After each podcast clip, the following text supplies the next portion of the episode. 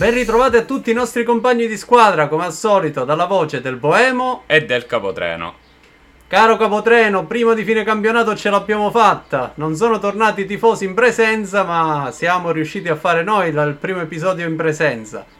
Rassicuriamo tutti, abbiamo mantenuto le distanze, abbiamo tutti i dispositivi di protezione indosso, quindi state tranquilli, è tutto secondo le norme. Il capotreno è stato talmente sanificato che adesso credo non tifi più neanche per la Juventus, vero? Eh, diciamo che dopo la brutta esperienza dell'ultimo posticipo contro il Milan, sono molto ma molto contrariato. Allora, io partirei proprio da questa, che è stata la partita più importante del, del torneo. Eh, detto che eh, l'Inter ha passeggiato praticamente per 5 a 1 sulla Sampdoria, un Inter che come tutti sappiamo è già campione d'Italia. E, e scusa dunque questa partita, Capotreno, eh, mi sento di dire che la partita più, più, importante del turno e anche la più sorprendente eh, è quella che ha riguardato Juventus e Milan. Cosa ti senti di dirci al riguardo?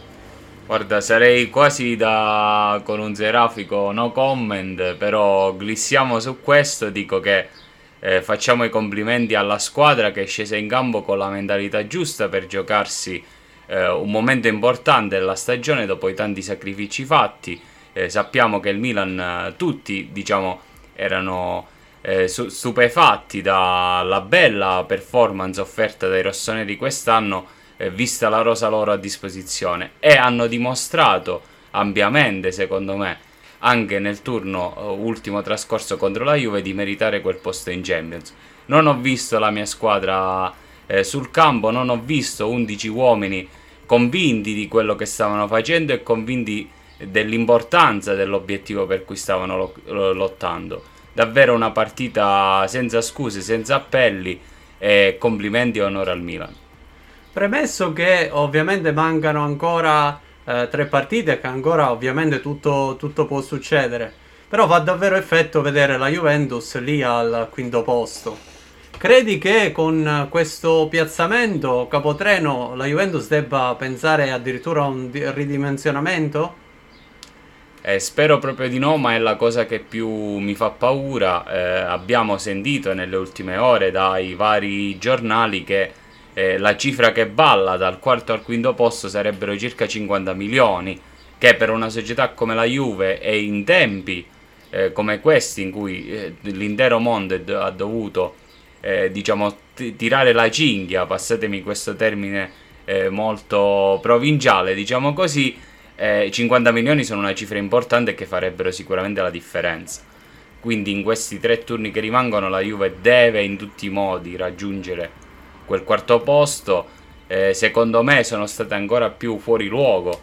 Eh, le parole diciamo che sono arrivate poi dopo la gara in cui addirittura si vociferava che si stesse pensando a un cambio, un cambio di, di guida alla panchina per gli ultimi tre turni, eh, lasciando spazio al secondo Igor Tudor.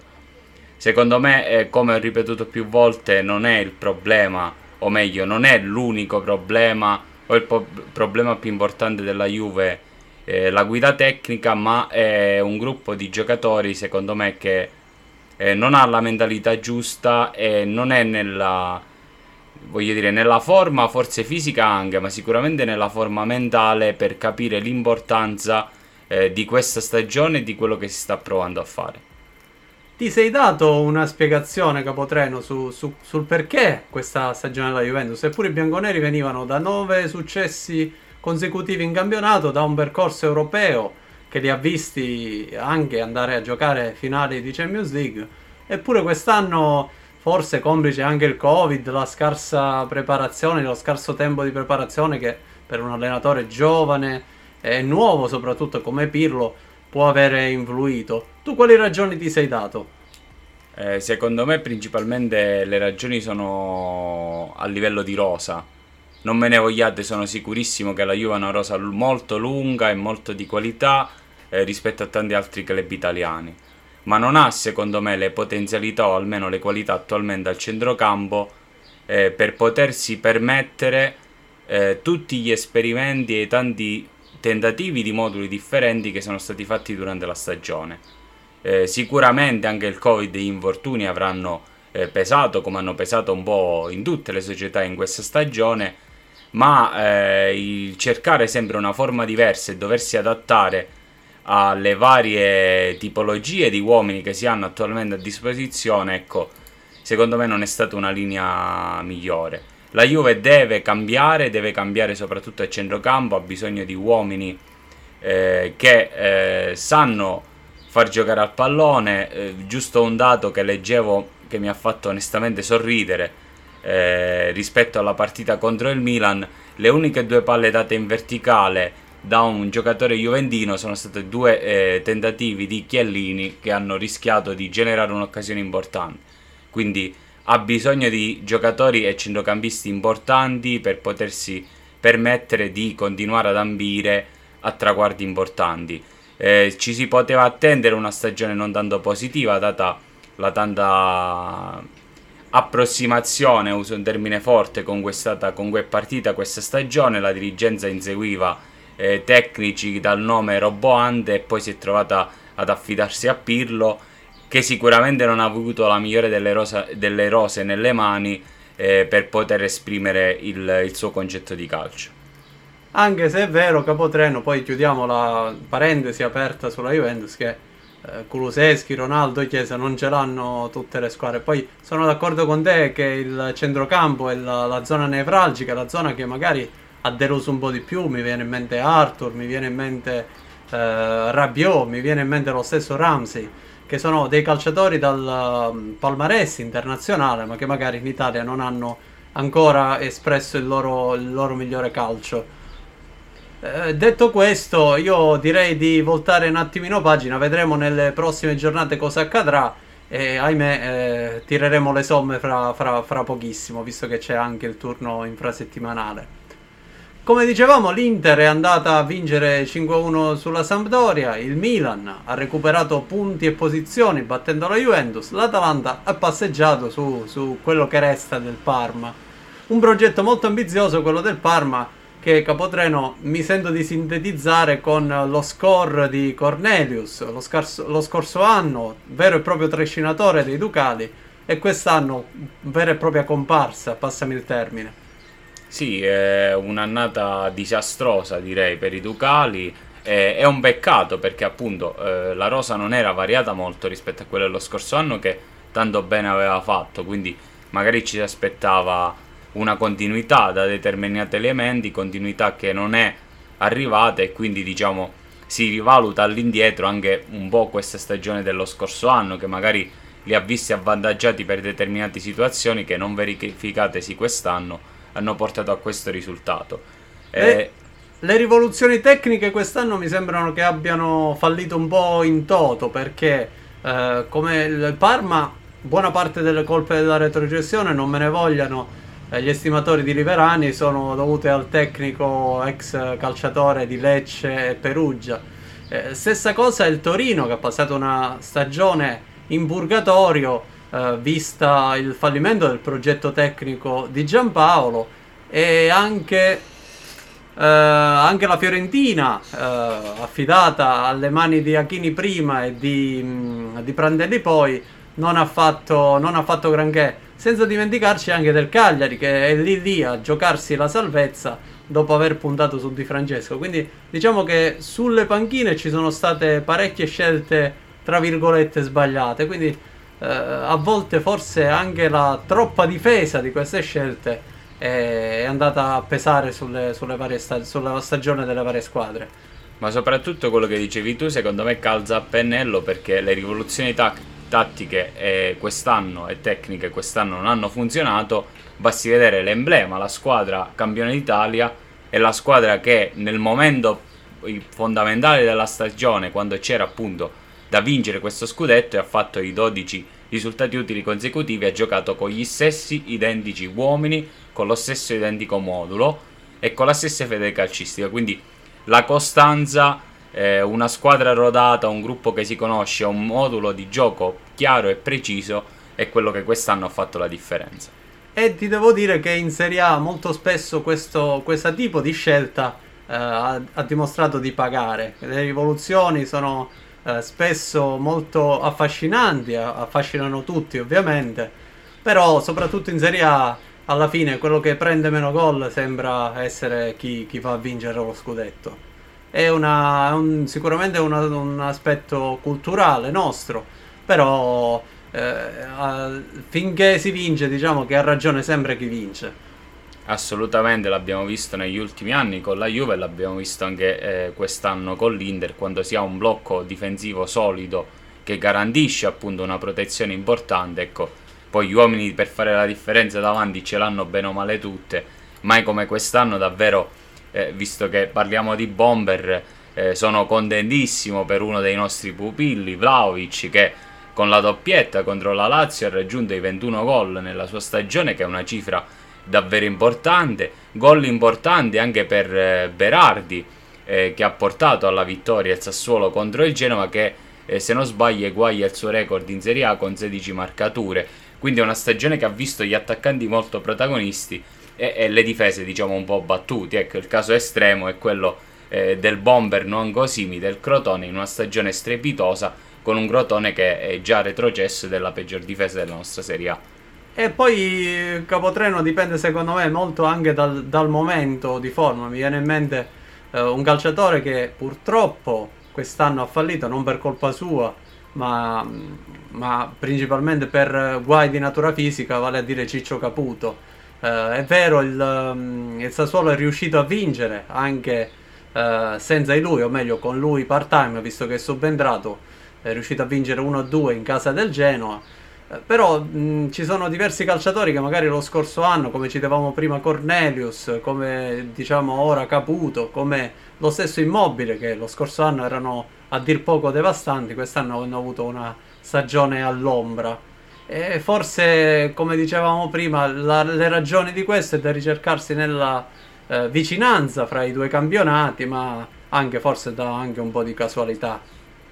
Sì, magari sicuramente sarà il caso, però ecco, questo enorme periodo, perché poi le due stagioni sono, le possiamo considerare quasi attaccate, quella scorsa e quella attuale, ecco, un ritmo così frenetico, secondo me tanti calciatori non l'avevano mai vissuto in carriera, quindi è, è da valutare anche questo. E ci saranno anche gli europei, chissà che spettacolo vedremo quest'estate. Eh, speriamo di avere diciamo, i nostri azzurri in forma. Eh, sono contento anche della bella prestazione che, nonostante la sconfitta, ha regalato destro col Genoa. Ecco, potrebbe essere un'altra idea, visto che il reparto forse in cui siamo più sguarniti è quello offensivo.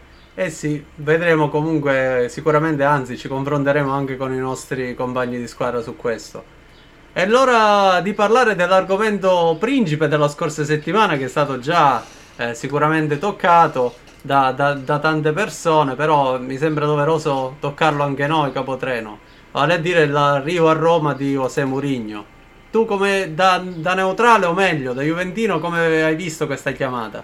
Eh, da, hai fatto bene a specificare non da neutrale perché eh, non ho una grandissima simpatia per eh, José Mourinho, un grandissimo eh, uomo di questo sport, un grandissimo comunicatore, non sono mai stato un suo estimatore sul lato tecnico. Sicuramente arriva in una piazza che è molto ma molto complicata come quella di Roma. Eh, dispiace per Fonseca che secondo me ha, ha delle ottime doti eh, di allenatore. Eh, bisognerà vedere come reggerà l'urto, diciamo, se sarà più lui il protagonista o saranno più i tifosi romani. Quindi diciamo, io mi aspetto un bello scontro e sono contento che con qualche sua eh, dichiarazione estemporanea ci farà divertire molto l'anno prossimo. E devo dirti che già ha cominciato su, sui suoi profili social a mettere cuoricini giallo-rossi, a fare foto eh, con la cover personalizzata giallo-rossa JM. E, insomma, sicuramente a livello di comunicazione a Mourinho non gli si può dire nulla. Eh, anch'io ho le tue stesse perplessità per quanto riguarda il lato, il lato tecnico è vero anche però che stiamo parlando di un allenatore che ha vinto praticamente eh, in, ogni, in, ogni, campionato, uno tra i più vincenti al mondo. Un grande comunicatore, un uomo che ha vissuto grandi, grandi palcoscenici. Eh, secondo me i Friedkin hanno, hanno fatto bene a rompere, diciamo, eh, quella che era la continuità della, della progettualità degli ultimi anni in casa Roma Detto anche che eh, fosse, fosse, per me io avrei mantenuto ancora sulla panchina Paolo Fonseca, gli avrei dato un terzo anno. Devo dirti che Murigno è un, è un nome che mh, ha stimolato la piazza, però eh, va visto anche come, come, si comporterà la società giallorossa in sede di calciomercato. Io eh, non so onestamente se leggere la scelta di Murigno come una scelta eh, da parafulmine, passami il termine, eh, vale a dire eh, allenatore del, um, che attira su di sé le, le, attenzioni e che lascia una squadra giovane, lascia il tempo a una squadra giovane di crescere, oppure se l'arrivo di Mourinho voglia dire eh, portare in giallo-rosso dei grandi campioni.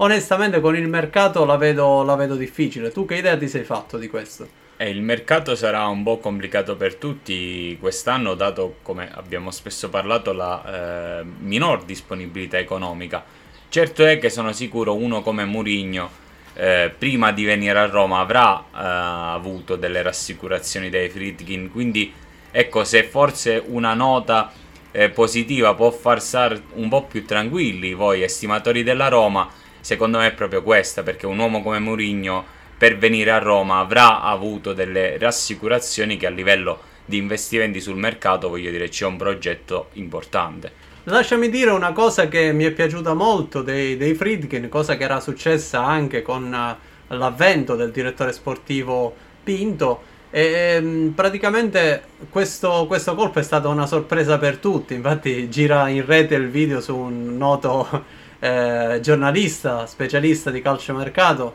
totalmente sorpreso all'annuncio eh, di, di, di Mourinho sulla, sulla panchina della Roma e, e quindi questa cosa, eh, questo silenzio, questo tenere a bada anche eh, quello che eh, a Roma è uno dei problemi principali, vale a dire la comunicazione, lo diceva eh, Capello una ventina di anni fa, visto che eh, ci avviciniamo anche all'anniversario dello, dell'ultimo scudetto giallo-rosso, è un pro- sembra quanto mai un problema attuale. Sì, sicuramente gli va, gli va riconosciuto che eh, hanno lanciato praticamente questa bomba in un mercato dove tutti quanti eh, si giravano a guardarsi intorno perché nessuno se l'aspettava. È ora di andare a guardare i piani bassi, Capotreno. Gli spunti della, del nostro campionato eh, sono, sono, rimasti pochi. Uno, uno, di quelli molto interessanti è sicuramente questa corsa salvezza, anche se la giornata di ieri eh, è sembrata una giornata da dentro fuori, vero? Eh, sì, sicuramente il colpaccio eh, lo fa il Cagliari in quella che è una delle partite più discusse di questa domenica, ovvero la vittoria appunto dei Sardi eh, eh, contro il Benevento. Un Benevento ormai in serie negativa da quella che fu la splendida impresa a marzo contro la Juve e che adesso rischia, rischia davvero tanto. Eh. Eh sì, ormai con eh, pochi punti in ballo è il maggior candidato a vedere eh, di nuovo, ahimè, i, i cambi della, della, serie cadetta. Lo Spezia potrebbe rischiare anch'esso, si trova in una posizione di classifica tutt'altro che invidiabile, però questi tre punti di vantaggio con un po' di, di arguzia, con un po' di esperienza pos- possono portare eh, la squadra Ligure alla salvezza, secondo me. Sì, potremmo valutare anche, eh, visto che appunto lo scontro sembra essere questo, dato che come dicevamo appunto il Cagliari è, è, un punto avanti, un punto avanti si trova anche il Torino che ha un'altra gara da recuperare, quindi sono entrambe relativamente più tranquille.